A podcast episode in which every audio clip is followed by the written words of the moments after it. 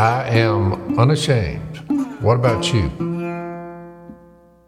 You ready for this? That's the song Y'all we ready for need to this? play. Yep. So I, a few podcasts back, um, I mentioned that I had a joke that I was considering telling it during my sermon at WFR. As it turned out, I never, I didn't use it. One is because you and Zach didn't think it was funny, although Dad did, which I appreciate that, Dad. Uh, so I never, Zach and Jase. yeah, yeah. Zach and Jase. Yeah, exactly. And so, uh, but the joke was, I told it to the environmental conference I went to, and because I had literally almost run into Anthony Fauci in the airport. Oh, we're going down that one again. Yeah, well, because I found out later there have a lot of our listeners have sent comments that I haven't heard yet, but Zach has seen them. So I wanted to hear what the audience thought. But the, just to refresh, in case you missed that that uh, Oh, podcast, let's, let's relive it. so the joke was, I had three observations about Fauci. One is he was very short. Two, he was surrounded by big, meat, beefy bodyguards. And third, he was wearing a mask. And then I said, this was the joke, uh, and I support him wearing a mask because I'm against the spread of BS. Was that it, it fell flat, and y'all said I you know shouldn't do it, and I didn't. So what, what did what did Unashamed Nation say about it, Zach? Because I have no idea. You just told me that people had sent in some comments. I want to hear some of them. I, I really hate to read these, um, Al, but, but It's I okay. feel like I'm a, I'm a big I feel boy. like we gotta. I feel like we gotta go there. So you're gonna, to, to my surprise, um, everybody loved it. They said, well, here, "Here's a few of the comments." I may be lowbrow, but I laughed at Al's joke. Then I rewound it and watched it again. I loved Al's joke. Um, I thought it was hilarious. It's okay. I laughed too hard at your joke, Al. Um, Al, I would have given you a standing ovation for that joke. Um, Al, I would have laughed at the Dr. Fakey joke. Thanks so much for sharing. Um, and it just goes on and on and on. Probably the one you'll like the most was the one that said from Darren that said, I liked your joke, Al. I think Jase and Zach are closet libs. So He's probably All right. right. Low I mean, blow. That's a so- low blow there. I well, mean, it thank went- you, yeah, they went for the- Unashamed Nation, for for validating what I knew. I knew that was a good joke. It was good. Yeah, so yeah, we yeah. I mean, I, I don't know what to make of that, but I love the icebreaker about Fauci. Yeah, so you, you I, apparently Al the, the the the joke was a would have been a hit with this audience. Right. Well, it's a good thing about And it would have been funny even at Who did WFR. you but- target at the? You targeted who on this? Well, I was speaking to a young. They, everybody in the room was under thirty. They were all young people, and they're conservative environmentalists. In other words, they believe in trying to take care of the environment, but through sensible conservative means, not this crazy stuff that the libs are putting out. So that's who I was speaking to. But I wasn't sure if I just didn't connect with them or because I was there to talk about something else. You know, it's just one of those random observation things. From I didn't like the reference to something that would deem I would I would deem crude language. That was my Well, problem with it. and I, and I would I wouldn't have said that at a church setting, but I but I was in a setting with But I thought you saying that makes me even more uncomfortable. If you wouldn't, it's like, would you say it if Jesus was sitting across? I would I would I, I told y'all it, wa- wasn't I wasn't referring to a crude term I was re, occur, uh, talking about what my granny always t- called sensitive- bullshavaki. That's Yeah. the what she said. When I say BS, that's what I'm. Yes, I I don't know that's what you're thinking, That's true. but I always say bullshavaki. So. Well, the good thing don't about the human race thinking. is you can always find people to validate whatever you think. That's- well, the good thing is I had no idea other than there were things Zach and you, you and I had not talked about that, so I had no idea they liked No, it. you so, didn't know, but I read it. So I it said, could have been needs Jace was be- right. Yeah, that's terrible. And There's a oh. cult born every day. there he is. Well, thank you, thank you, Unashamed Nation, for, for making me feel better because I didn't tell that joke in my. Actually, I didn't go down the sarcasm trail I was going to do in my sermon because Paul was sarcastic in 2 Corinthians 10. Mm. And I love that because I'm sarcastic. I love sarcastic humor. And he was very sarcastic about the people that were, you know, casting dispersion on it. And I like that. You know, I like that he wrote it that way. So I was going to go down that road, but then I got to preaching and it just never, it never went there. Well, you know, so it's a good day for you. You got some validation. it is. We know we all need. It's it. nice to be vindicated. It It really, is. I- I- I- it does What feel about vindicated? but He was he was vindicated. We were he was validated, validated by a small group of people. And Dad laughed. He You his have a- natural react. You laughed when I said that. I mean, here's my I knew prob- it was a joke. That's right. If you have a million people listening to something and seven of them say, "Yeah, that was great," what does that really say? It But no, but Jase, if there if it had been bad, somebody would have sung out that you know that was. You got to look at the. You look at the You got to look at percentages. percentages. It's That's the right. percentages. uh, It's a sample size. So if the percentage was overwhelmingly supportive in the comment section, then you have to think extrapolate that out. But you're now then it speaking like a politician now. But Zach is a not politician. politician. a Poll stati- numbers. No, I, I'm a Zach failed actually politician. I never ran for office. Zach Zach ran for Well, public just off office. the top of Which my is head, funny that I'm that, that someone said I'm a closet liberal. Uh, I mean, that, that, that actually is, is funny to that me. was Yes. the joke. But somewhere, I, I don't have it at the tip of my tongue, but Jesus referred to some people as being just a pile of dung. That, you, that that was close to what you were saying. yeah, I was close. trying to think of that verse too. It's close. very close to what you said, term so it is dung, biblical. And he used the term shavaki. Yep. Well, Jesus Yeah, said it's that in the in the New Testament. yep. No, Where's that It's at? in one of the Gospels. Oh, Uh, you're the light of the Rush world. Limbaugh, who's who's uh, left this uh, world, he uh, he used to say BS was Barbara Streisand, which I thought was pretty funny too. It's one of his. Always go to say. where there is a dead carcass, there the vultures will gather. Same principle. Yeah, I was thinking about the Bill Smith line. Remember when Bill Smith used to say when he talked about arguing about the scriptures, he said, "Never get into a puking contest with a buzzard." Yeah. And you know he was right about that. That some sometimes you don't want to waste your waste your time on on certain things. So there's actually, I'm, I'm actually looking here. There's, I I have 26 verses about dung That's in the what I thought. So it, One of them in there, So Jesus Phil- said it. yeah, Phil's correct. I'm looking to the old. Te- there's quite a bit in the Old Testament about dung. Well, I'd rather get to the good news. Yeah, I'm ready And let's do a podcast about dung. You, you want to do that, Jay? no. Okay. Well, then since we're not going to do that, let's go back to Hebrews.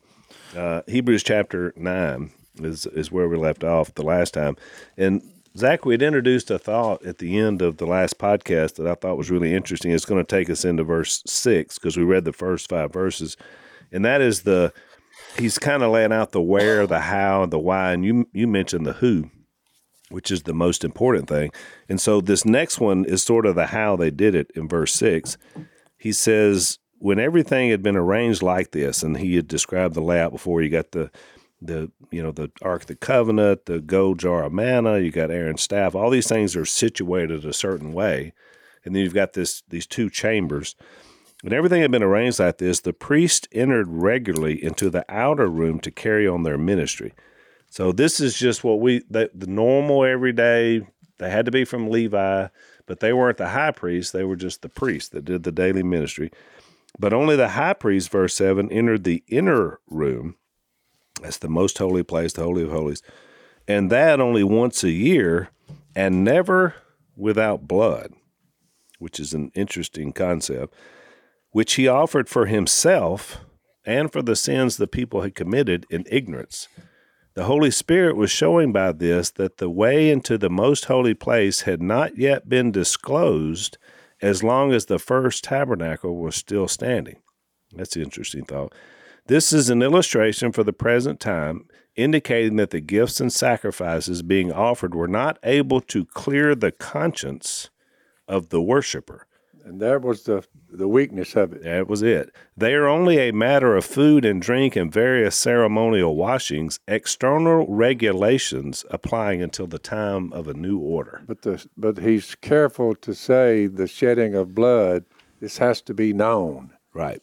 But but the you know, he's going to finally end up with the blood of animals and all this, you know. But the only way you could get into that inner room is through the blood of Jesus, Right. blood of somebody. Blood of something. Yeah. And it's interesting, Dad, because the concept really, although you read about sacrifices even way back in Genesis, you know, being done, Sort of a gruesome thought. it is, and and you don't you don't even He read about never went back in there without blood, the, the blood of animals and all to show you blood is the only way in. Well, it's been around since the beginning of time, since since mankind. But you know, the real one, the the symbol one, is the one at the Passover, which was during the ten plagues. and the last one was the the angel of death coming over, and every firstborn in Egypt was going to die that night.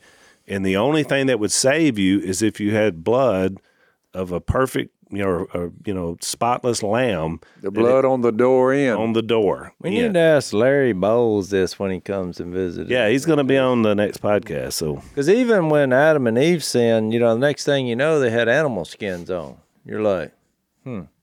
yeah, it's a good point. so, I mean, And up until that it- point, I mean, it doesn't really make a point of it, but they sin, and the next thing you know, we got they're wearing animal skins, Wearing Well, garments. th- those animals, I think everybody was happy up until that point, or am I wrong? Yeah, Zach? I mean, that, well, that no, that's a, that's actually a key point uh, when you go back to Genesis one through three. That yeah, when when there was sin, then there was sacrifice and death, uh, and that the animal skin was a foreshadowing of of a new covering that we'll get in Jesus, right? And the, there's the shedding of blood, the, and the and, which provides new co- covering. But um, well, even and, read and, it- and also Zach, on top of that, even even the flood, even the death of most of humanity, also included the death of most animals, and it wasn't you know wasn't even their fault. Sin, sin requires a, a gruesome experience, Exactly. or something, or somebody. That's exactly right. And when it shows Jase up, mentioned, yeah, Jase mentioned it a few weeks ago, or a few, I don't know when he said this a couple podcasts ago about the idea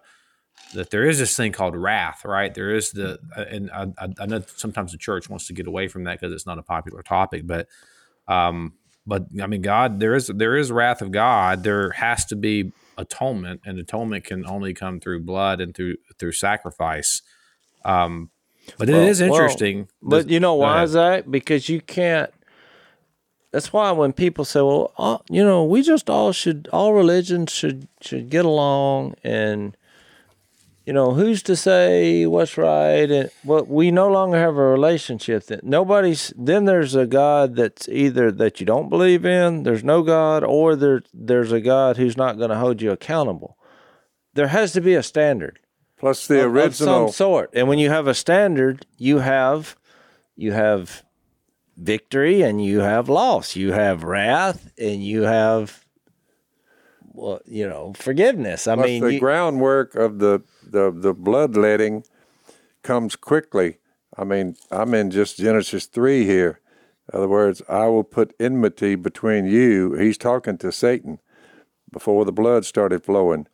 But now the blood has started flowing. I will put enmity between you and the woman, between your offspring and hers. He will crush your head, and you, and here's the blood part, will strike his heel. So there's there will be bloodshed. You see what I'm saying? Mm-hmm. From the original promise, beginning of the promise, from there all the way to Jesus and the book of Hebrews discussing it all. In other words, if y'all look carefully, in other words, it seems to follow a a a thought from Ephesians. Listen to this one. This right here a while ago, it stu- just stood out before we got into this in the book of Hebrews. In other words, let's see right here.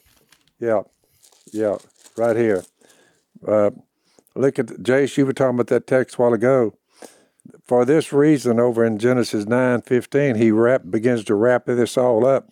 Christ is the mediator of a new covenant, and those who are called, that those who are called may receive the promised eternal inheritance.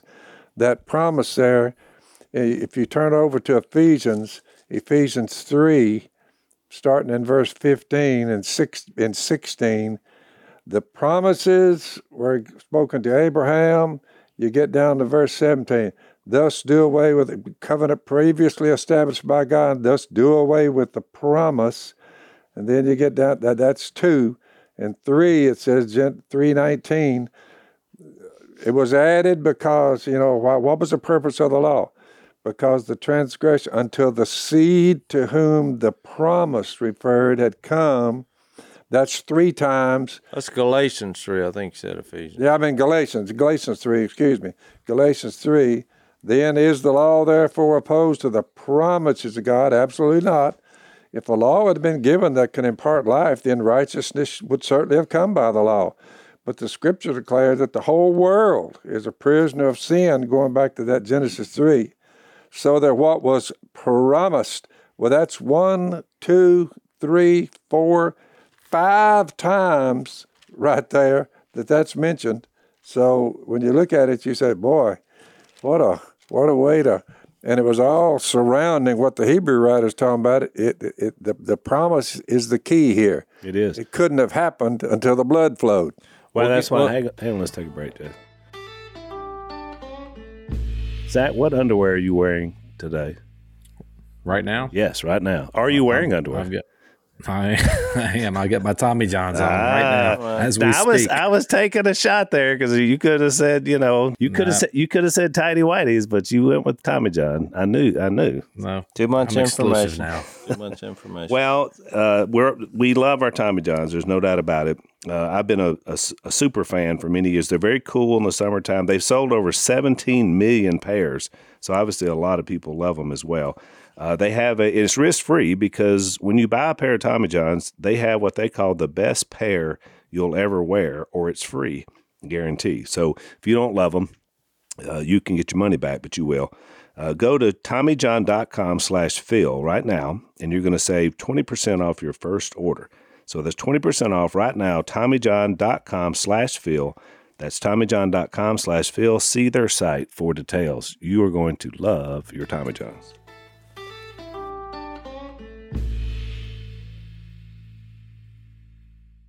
Well, getting back to Zach's point though, so it's leading. Since I want to focus on the good news, By the way, Jay, that that fo- Hebrews nine fourteen is the one you you well, said. I'm fixed to read it. Let me That's- read it. that- let, let me because read The blood of Christ is right in the middle of it. Let me read it. We'll start in verse eleven. But I want to read Hebrews 2 2 to Zach's point about the wrath of God because it says, For if, ain't, if the message spoken by angels was binding, so we're going back to the law, hmm. Mount Sinai, and every violation and disobedience received its just just punishment. Wasn't that God wanted to punish people? It, he is a God of love, but he's also just. yeah, It says, he's fair. He never lies. then it says, How shall we escape if we ignore such a great salvation? So just think about that phrase. How shall we escape if we ignore? So if you ignore Jesus, I don't know what's going to happen, but it's not going to be good. Not good. It's not good. So then when you read 9 14, because you say, oh, well, God, he's mean and he wants to judge people. Because, I mean, how shall we escape? That's scary. And we talked about, I think, on the bonus section of one of the podcasts about how these priests that were going in here once a year, it was more about survival than anything. And we talked about the, the legends that had been written that they had a rope tied to their foot And fear. and bells on their head because if the bell stopped ringing, they thought, "Up, did something wrong. God struck. God struck him." And then pull him out. And you 'cause if couldn't go I in go there. in He's going to move from here to that wall, but I mean, it was a. so it's like it was a survival faith, you know, focused on the wrath. So- But then you read nine fourteen after all this. I know I'm skipping ahead, but I like this same phrase. He says, "How much more?" Of course, he had already said, in chapter two, "How shall we escape if we ignore such a salvation?" Well, look what he says here. How much more then will the blood of Christ, who through the eternal Spirit offered himself unblemished to God, cleanse our consciences from acts that lead to death, so that we may serve the living God. Well, if that's not good news, I don't know what is. If you don't realize God is for you, I mean, when that little phrase there that says that uh, Jesus offered himself, when you think about what Jesus did, which is the equivalent to solitary confinement. I mean, he he's in heaven with God, becomes a person, pretty much solitary confinement. He comes down here, and even the people, his closest followers, abandoned him at one point. I mean, there's a reason they outlawed solitary confinement here on the earth in prisons because they're like, well, it mentally breaks them down. It's like the worst isolation that you could possibly experience. And that's what Jesus does to bring us back to God because he loves us. But he had just said in chapter two, there, there, there's punishment if you ignore this. And, I mean- and the shedding of blood is the centerpiece of it. And the only thing that will make you perfect by the time you get to chapter 10 in Hebrews, the, the same sacrifices repeated endlessly year after year with the animal. they couldn't make perfect those who draw near to worship. Perfection comes through the shedding of the blood of God on earth. Yeah. And through the work of the eternal spirit. I mean, just threw that in there. Oh, I mean, Just think about what that does to you. Because we also Think- mentioned. think- well, think go ahead. I was going to say think ab- think about the uh, in Colossians. Let me pull this up real quick. Colossians 1.21, It says we were once alienated from God, and we were hostile. Um, we were enemies in, in our minds because of our evil behavior in our in our conscience. And so it's interesting here when he talks about the atonement. It's not simply the atonement it's not it's not a one way atonement, meaning that the the uh, of course the wrath of God is being satisfied, but what also is happening is that our guilty conscience is being cleansed. And so when you go to like uh, Peter's account and when he talks about baptism, what does he say? It's not the water, it's not the removal of dirt from the flesh, but what is it? It's a pledge of a good conscience towards God that saves you by the resurrection. So this idea that our conscience, we all had that that Roman we've mentioned a few weeks ago, Romans chapter one um, that our conscience bears witness. And so you got this thing in you that that's that, that in your inner self that's pointing at yourself that's saying you're guilty. And this old And system gonna- had no I'm- way of cleaning that up. And I'm going to make you through the blood of Jesus. Not only will I remove your sin, I'm making you perfect, perfect, like Him. Well, that's that's why I made on the last podcast or two podcasts ago. I said, "What's the number one question the evil one asks you?" He says, "You're not worth anything. You're you're you're you're terrible. You're not good enough." But in actuality, that's what the law did. That's that's what this reminded you of. I mean, we should say, yeah, that's why Jesus is so spectacular. And look, the clear conscience thing comes down to every thought. I made the point in my sermon last Sunday in 2 Corinthians 10. Remember when Paul was talking about the weapons they use? He said, We take captive every thought and submit it to Christ, which is such a powerful thing you think about it in your own mind. And then I asked the question uh, to, to the audience I said, How, how does an 18 year old kid, because I mean, he's a man, but he's 18 years old, go into a school and start killing a bunch of kids, just shooting them to death?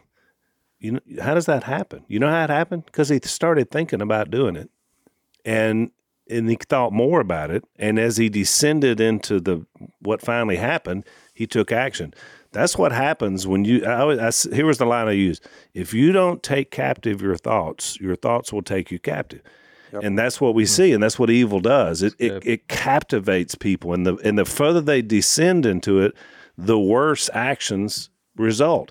That's why it starts in our mind or the biblical heart. It starts there. The exact opposite is the is the fall of the, of the it's the fall of or, or the presentation of how lying it starts with lies and then ends up with with Satan himself a murderer the murderer from the beginning. That's right. It's what it leads to. That's what. That's what. That's why blood is a result of, of the other way as well. Yep. If you don't have the blood of Jesus as the sacrifice and clear of conscience, what you have is the bloodshed of people, and it's, it always Yeah, gets down and- to the same when- thing.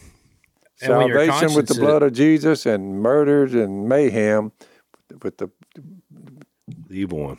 But the evil were one. you Yeah, gonna say, because because a, a guilty conscience when you in, in terms of like when when you're in a relationship, if you think about you're in a relationship and you violated the person in that relationship, maybe through uh, you're talking about them, maybe it's adultery or whatever. It, it, and we've all like participated in some form of this. And when your conscience is guilty, then you it's hard for you to be in an intimate relationship and, and be connected to that person.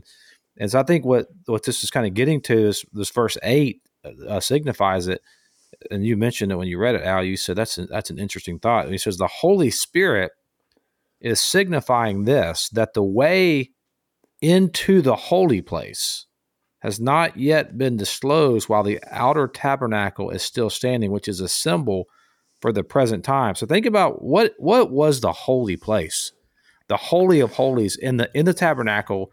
That was the place where God's presence was. That's right. And, And never without Jesus, and never without blood. That verse seven, right before eight. Never without you blood. don't you don't get in there without blood. Any, but even truthfully, like you didn't get in there even with blood of goats and bulls. I mean, the only one that could go in there was who? The high priest. High priest. So you you can't. So it, it, it's kind of this futility argument, this futility of thinking. Like you want to be in the presence of God, it's like, well, that's not how this system works. You you go in vicariously through the high priest, but you don't really get to ever have direct access to God. I mean, that's not going to happen un, because why? Well, because the blood that's cleaning you is not. It's just not that powerful. I mean, it's it's goats and bulls. We need a more powerful cleaner, and the only thing that's powerful enough to clean you would be the blood of like a god. But how is that possible? And that's the case I think that's being made through Hebrews here, going to that verse that Jase read. You, I mean, he keeps talking about blood, and he says in verse eleven, but but when Christ appeared as a high priest, now you got a new high priest, Christ, of the good things to come, he entered through the greater and more perfect tabernacle. So we got a new tabernacle, got a new priest and a new tabernacle, not made with hands, that is to say, not of this creation, and not through the blood of goats and calves. Well, thank God, because that was never going to do it. Right. But how did he do it? Through his own blood, he entered the place once for all. So it wasn't continual. Or I think your your uh, translation said regular. It wasn't a regular thing. It was a once for all, having obtained, which is past tense, so it's already finished, eternal redemption. You hear the language here. For if the blood of goats and bulls and the ashes of a heifer sprinkled those who have been defiled, sanctifying, uh, sanctify for the cleansing of the flesh, to Jase's point, how much more mm. will the blood of Christ, how much more with the blood of God, who through the eternal Spirit offered himself without blemish to clean your conscience from the dead works to serve the living God? That's the thing. Christ's supremacy and preeminence is what gets you in the door into the Holy of Holies in the presence of God. Yep, good, that's good a, point. That's a great point. Let's take another break.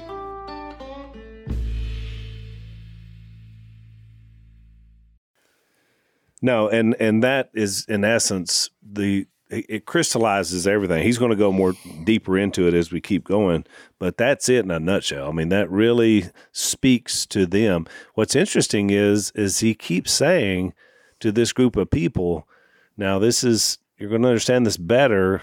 You know, he keeps he keeps hinting to what's coming because they're still not quite getting it until that temple's gone. A lot of them really just didn't. It, it wasn't hitting home for them. I guess. I mean, it seems to be the kind of the tone of the whole book they were still wanting to hold on to these rituals, but he kept telling them the rituals can't help you anymore. I mean, there's the high priest won't work anymore. There's this, you know, there's he's been replaced. To Zach's point, and I like the idea too that it can't be man-made. It can't be by our construction. The only way the presence of God is by what he he does and who he is. So I, I think that's a, a powerful way to well, the question the, the question that, that I think is being asked here is is how do we enter the holy place?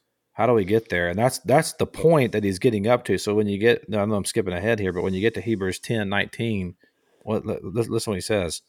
Therefore, brethren, what does that mean? Well, because of everything I just told you, brethren, since we have confidence to enter the holy place by the blood of Jesus. Yep. That's the deal. That's how this is. The, the whole thing is is mo- like this whole argument's moving towards how how in the world do we do we really get into the presence of God? Like I mean that's that's what everybody's longing which, for. Which is the opposite connection. of that scared you're gonna be struck down. I mean he he's given us confidence to stand before him. Right. I mean that first John four says that, you know, when we have confidence standing before God because in this world we are like him. Well, where did that come from? He set that into motion when he came down mm-hmm. and gave his life shed his blood, now our conscience can be cleansed and we can receive the Holy Spirit because then it gets into his resurrection. But it also we we're actually becoming like him through the Spirit of God that, mm-hmm. that's in us. Right. And the reason and you think about it though, Jason, what if you were that high priest? You were going in there that once a year, you would it would be frightening. You know why? Because you you had your own sin and conscience issues. I mean, yep. you had to you had to have something to cover you. The only one that could do it, to Zach's point, is a perfect man who also was God. That his sacrifice would be big enough. I mean, that's why when people call me a hypocrite, I'm like, fair, fair enough. Yeah, can't argue that. that's true. But most people are like, yeah, don't call well, me a hypocrite. Oh well, how dare you? But I'm like, fair Well, enough. fair I enough. have sins. I love your question that you keep that you said. Are there not the question, but uh, what was the thing you said? The Satan's. What does he ask you? I mean, he always or- says you're not good enough. Who you think you are? Who- You're not. Yeah, Yeah. You'll Yeah, never I- I be love good that enough because- because that that's what the it's law like a says. it's like a partial truth. It's It like is. a partial truth. You know, It it's is like what he does in yeah. Yeah, he does it in Genesis, right? Right. You know, uh, God didn't want you to eat. Part of what he said was true. If Yeah. you eat this fruit, your eyes will be open. You'll know good from evil. Well, that was, part was true. Mm-hmm. The part that he didn't tell you was that you don't want that. You know what I mean? Yeah, you But never- it's the you same need. Can't to- go back. You But need I- to ever yeah, you you, get- never need to to question the, the blood of Jesus, God in flesh, had to be that chapter six uh, nine through the sixteen. Start with sixteen, Al, and it goes to the end, and every sentence is about the blood. Uh, I mean, every sentence. I mean, it's about the blood, the blood, the blood, the blood, the blood, the blood. Nearly everything had to be cleansed without blood. Without blood, without the shedding of blood, there is no forgiveness of sins. And just on and on. Then, then it was necessary. Then, and he talks about Jesus again and the blood. But if you ever take lightly the first part of the gospel, which is the death of Jesus on a cross, he shed his blood. We we somehow we we we we get past that too quickly Yeah. without stopping there oh, and Oh, saying, yeah. "Let me just Like tell you, you." when you stabbed yourself, you realized in that moment, uh, I don't need to do that anymore. yeah, yeah, because of the blood. Blood is precious. yeah. Well, I think about, but you know, that's one reason why, uh, you know, we take or participate in in the Lord's Supper every week. And Jesus, Yeah, that's what did he point. say? Right, He said, that's what we should be get thinking about. As often as you Yeah. get together, do this in remembrance of me. Like that. So I think the reason why is because he wants us to keep at the forefront of our memory the blood. That's a big deal because without the blood, and that blood All right. continues You to know, clean to us the over and over again. It's not a one time deal. So outsiders, they just skip over that like it's like it yeah, it didn't. makes people feel uncomfortable, though, you know. But I mean, but I was I was being Remember when they was- saw him? Said, "Remember me?" When they first, they said, "Look, he he's for what, what's the word when you start eating flesh? Cannibalism." Yeah. He's Well, John kind of, 6. He's some kind of cannibal there. What what in the world Oh, we got to this going day, here? They're still debating. Bill, that. when people are in the religious world and they get to John six, they just move on. Oh yeah, They're like, what? What? Eat my flesh, drink, drink my." my blood. This is What- like a weird Hollywood movie that went wrong. That's right. yeah, You know, he's cannibalistic. But that's why I was saying, in theory, you don't want to do things that causes pain and, and the loss of blood. I mean, like you stabbing yourself.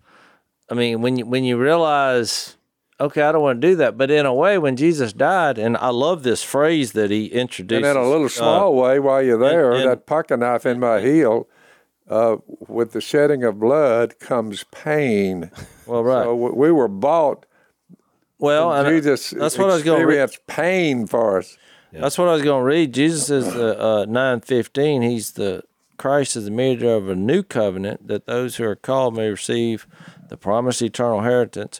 Now that he has died as a ransom to set them free from the sins committed under the first covenant. I mean, then he uses something that you would think of in kidnapping here. We we've been hijacked and kidnapped. Well, you're talking about us, and he, he's the ransom by the shedding of his blood. And sin has held us hostage. Let's take another break.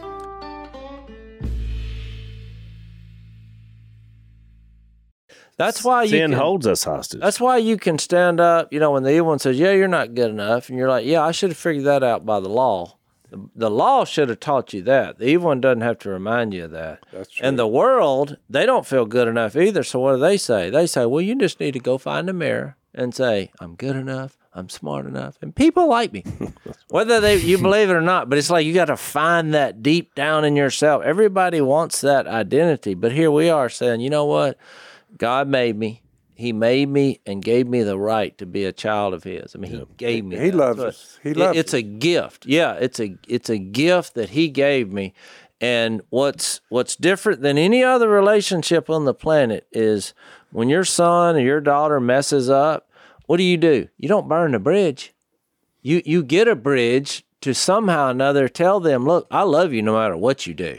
Well, that's what God did on the cross for us. But we do the same thing with our kids. That would really We're be like- uh, that would really curtail these young people committing suicide at the rate they're committing suicide. Yeah. You're like they get to the point now where they say, "I'm I'm not worth it. I'm not worth anything." That's why when we get to Hebrews 12, look, when when we get to Hebrews 12, which is uncomfortable for people to read because it's about discipline, a father disciplining his sons, you're like, well, why is he doing that? Because these people came to Jesus and then they said, this is too hard. Yeah. There's too much pain.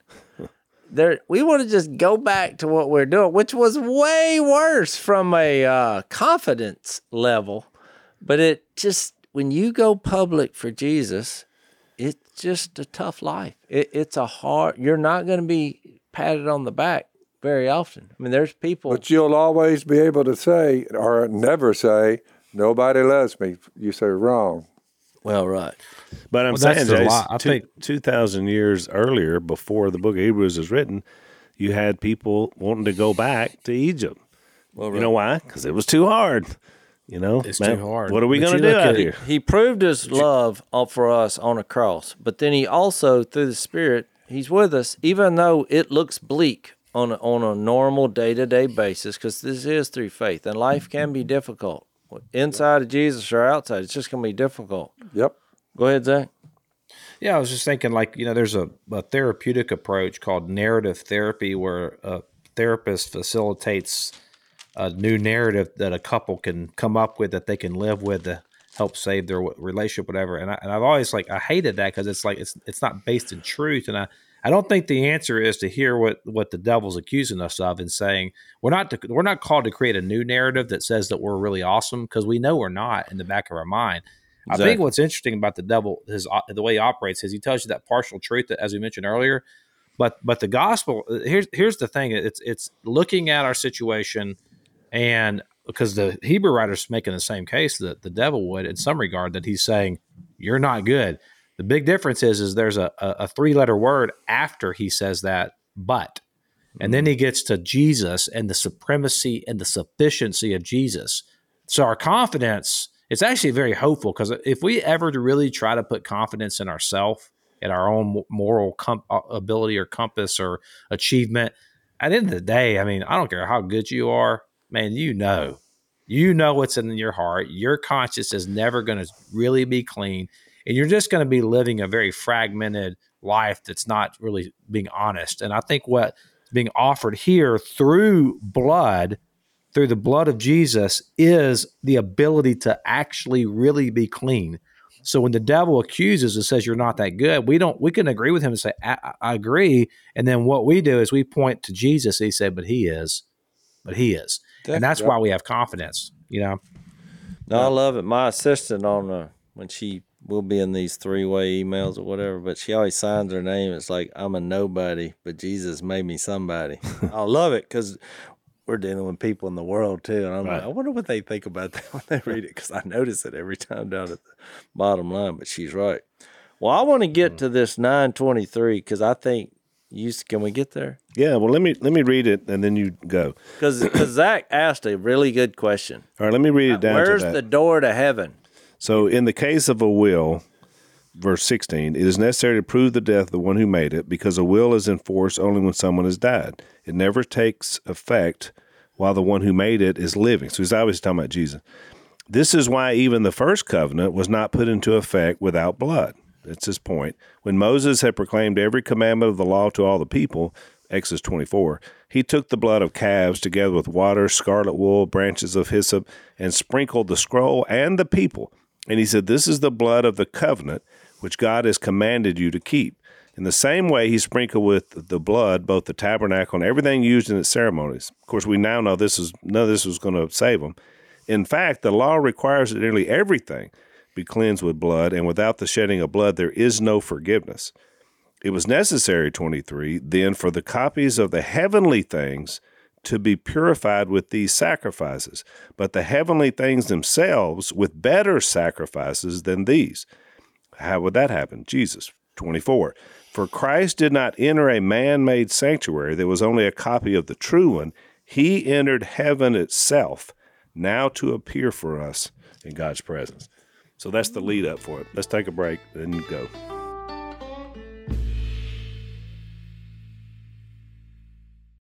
Well, the first before I get to my point, because I do have a deep water point I want to get into, but I did want to just say, well, about this will part, because we all we're familiar with this. When someone leaves their last Will and testament. will and testament.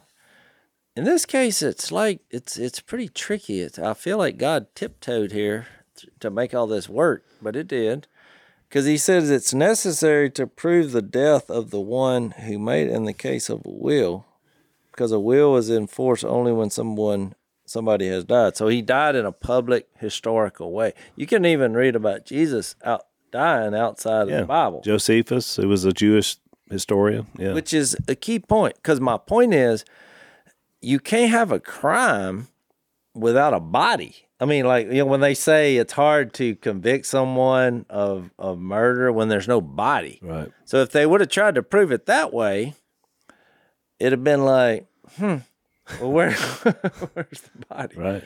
and so I've always kind of thought in my simplistic mind that he did it this way. So he had to figure out how to have a public death. So it was just, it, it was, you, so you can establish that there's a new will, Right. New covenant. uh, covenant. But Jesus didn't commit a crime. nope. He he was a sacrificial, innocent death, and and and, he And he also didn't stay dead. and, well, he didn't stay dead. Because when he says this, it says a will is in force only when someone has died. Well, he didn't die alone. And, and in fact, he wasn't dead. He just, because it said it was impossible for death. Like keep y'all, you get hold on my inheritance after I died, and I'm gone. And you look up out there about two weeks later. And there you are. I come walking up out there and say, "Hey, how I y'all said, do doing?" we need to give that back? or- You know what's crazy is people do that. They try to pull that off. People will fake their death, Yeah.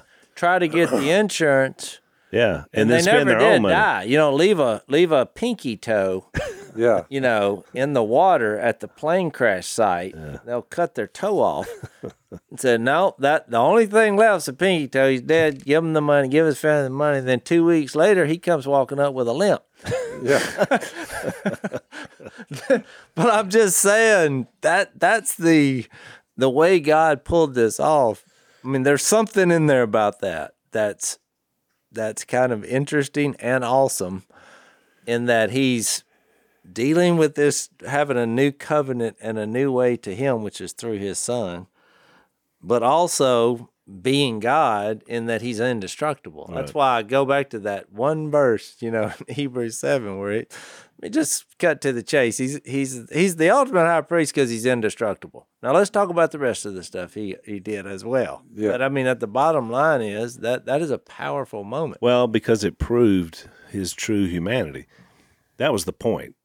For for us Yeah. to be able to relate to him, we had to know that he would go through that. Another point I think is important is that he chose to come here at a time when the people that were controlling the known world had a way of execution that was probably the bloodiest that's ever been. Oh yeah. It was brutal. But he chose to come and do a public death under those circumstances. True. Now I want to bring up some deep water.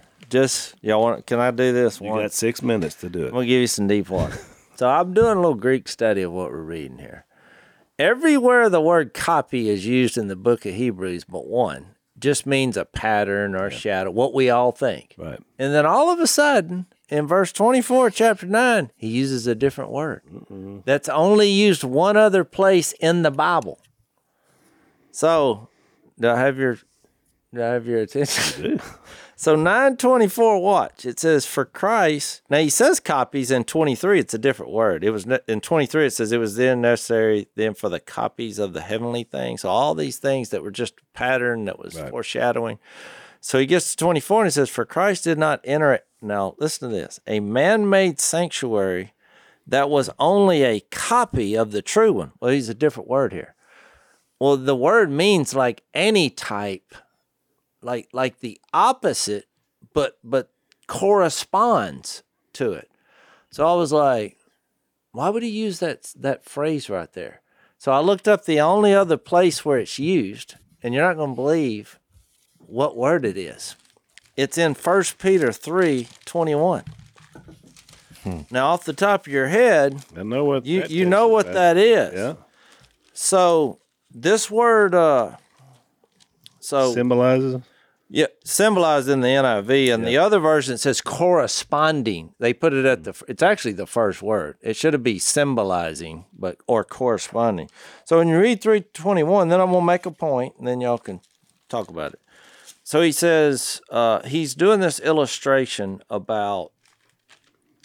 You know, he goes through the gospel. Peter reminds you of the gospel in 18. For Christ died for sins once and for all, the unrighteous, unrighteous, to bring you to God which is basically what we're discussing in mm-hmm. Hebrews, Yep. right?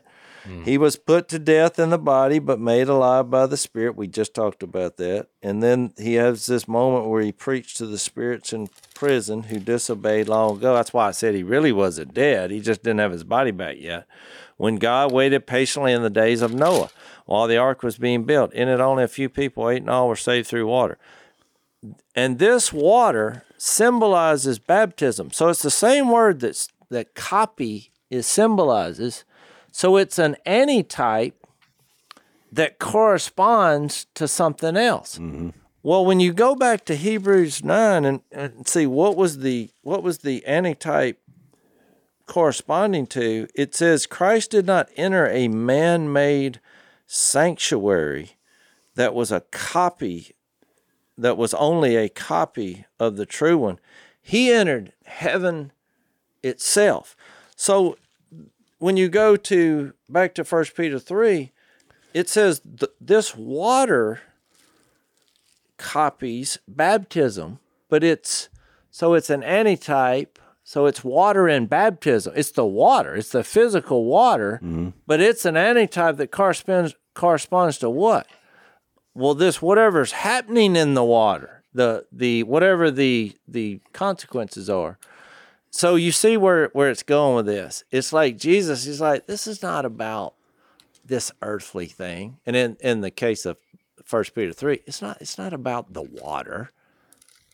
Just you know he was using that from knowing the art. I mean he picked out the most famous act of water the earth has ever known there was a flood where the whole thing was destroyed. Deluge. Yeah, and he's like, this water is a copy to baptism, but but he wasn't saying it was necessarily about the water. What was it about? It was not the removal of dirt from the body, but the pledge of a good conscience toward God. It saves you by the resurrection of Jesus Christ. And then back to Hebrews nine, it says in twenty four, he he entered heaven itself now to appear for us in God's presence. I just thought it was interesting when he used that word to try to try to share this earthly to the heavenly in both cases. Right. That don't get hung up. And what do people do? They get hung up on the physical act of baptism. They get hung up on the physical act, and they're missing the whole point, which both in both cases was what Jesus made available to us, which was heaven itself. No, I think that's I think that's good. I think it's, and it's a good way to drive home the point because I think the key there is that, and Zach mentioned this earlier. The idea was that the presence of God was in the most holy place, but really that was never his permanent presence. Yeah. His permanent presence is heaven. It's outside of this earth. I mean, he made this, and he's certainly everywhere. But the idea is to be with him is the ultimate. So I think your archetype works. I mean, I, perfect. for I that. brought it up because most people say baptism is a symbol, and when in actuality, if you look at it, it said water right. was the, Was the symbol, of baptism, and his point was it was a copy, an antitype to something greater. Right. So it's Well, like and- they and- made one little leap there, and all of a sudden made it out something to be not exactly what his point was. Right. Yeah, that, that that's a great point, uh, especially when you get to First Peter, which I brought this up earlier, not knowing you were going to go there. I was I brought up First Peter to correlate it to Hebrews nine fourteen Well, when the it talked Greek- about being cleansed from the conscience. Yeah. the- All right. Your, Well, the- your the conscience is Greek- clean. The Greek led me there. There's only two places where that Antipas, or however you pronounce it, is is mentioned, and I just thought that Well, was that, ironic. well, well, listen, listen to what how what to refer back to this idea of getting a clean conscience through the blood of Jesus. That that's exactly what he's getting at in First Peter three as well. When he Exactly. corresponds the waters of Noah to baptism, that he says, "Which now saves you also." Baptism, but it's not the removal of dirt from the flesh. What is it?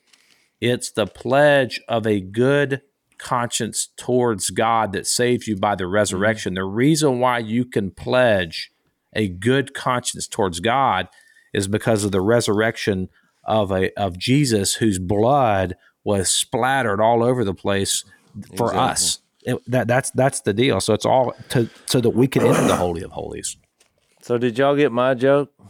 I said I was going to take joke? it. I was going to take you to the deep water. Deepest water ever was when Noah. See, that's funny. I think that's See, funny. thank you. Yeah. I can't. Yeah. I did that whole thing to get around Al telling this joke, to have a joke embedded into something really deep. Yeah. Jase, you're trying too hard.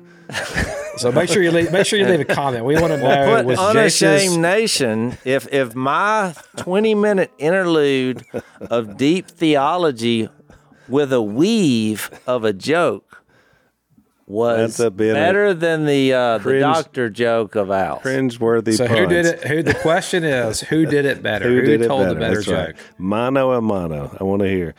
All right, we'll talk a little bit more about this in our overtime. It's uh, blazetv.com slash unashamed if you want to follow us over for a few more minutes on this topic. Thanks for listening to the Unashamed podcast. Help us out by rating us on iTunes. And don't miss an episode by subscribing on YouTube and be sure to click that little bell to get notified about new episodes. And for even more content that you won't get anywhere else, subscribe to Blaze TV at blazetv.com slash unashamed.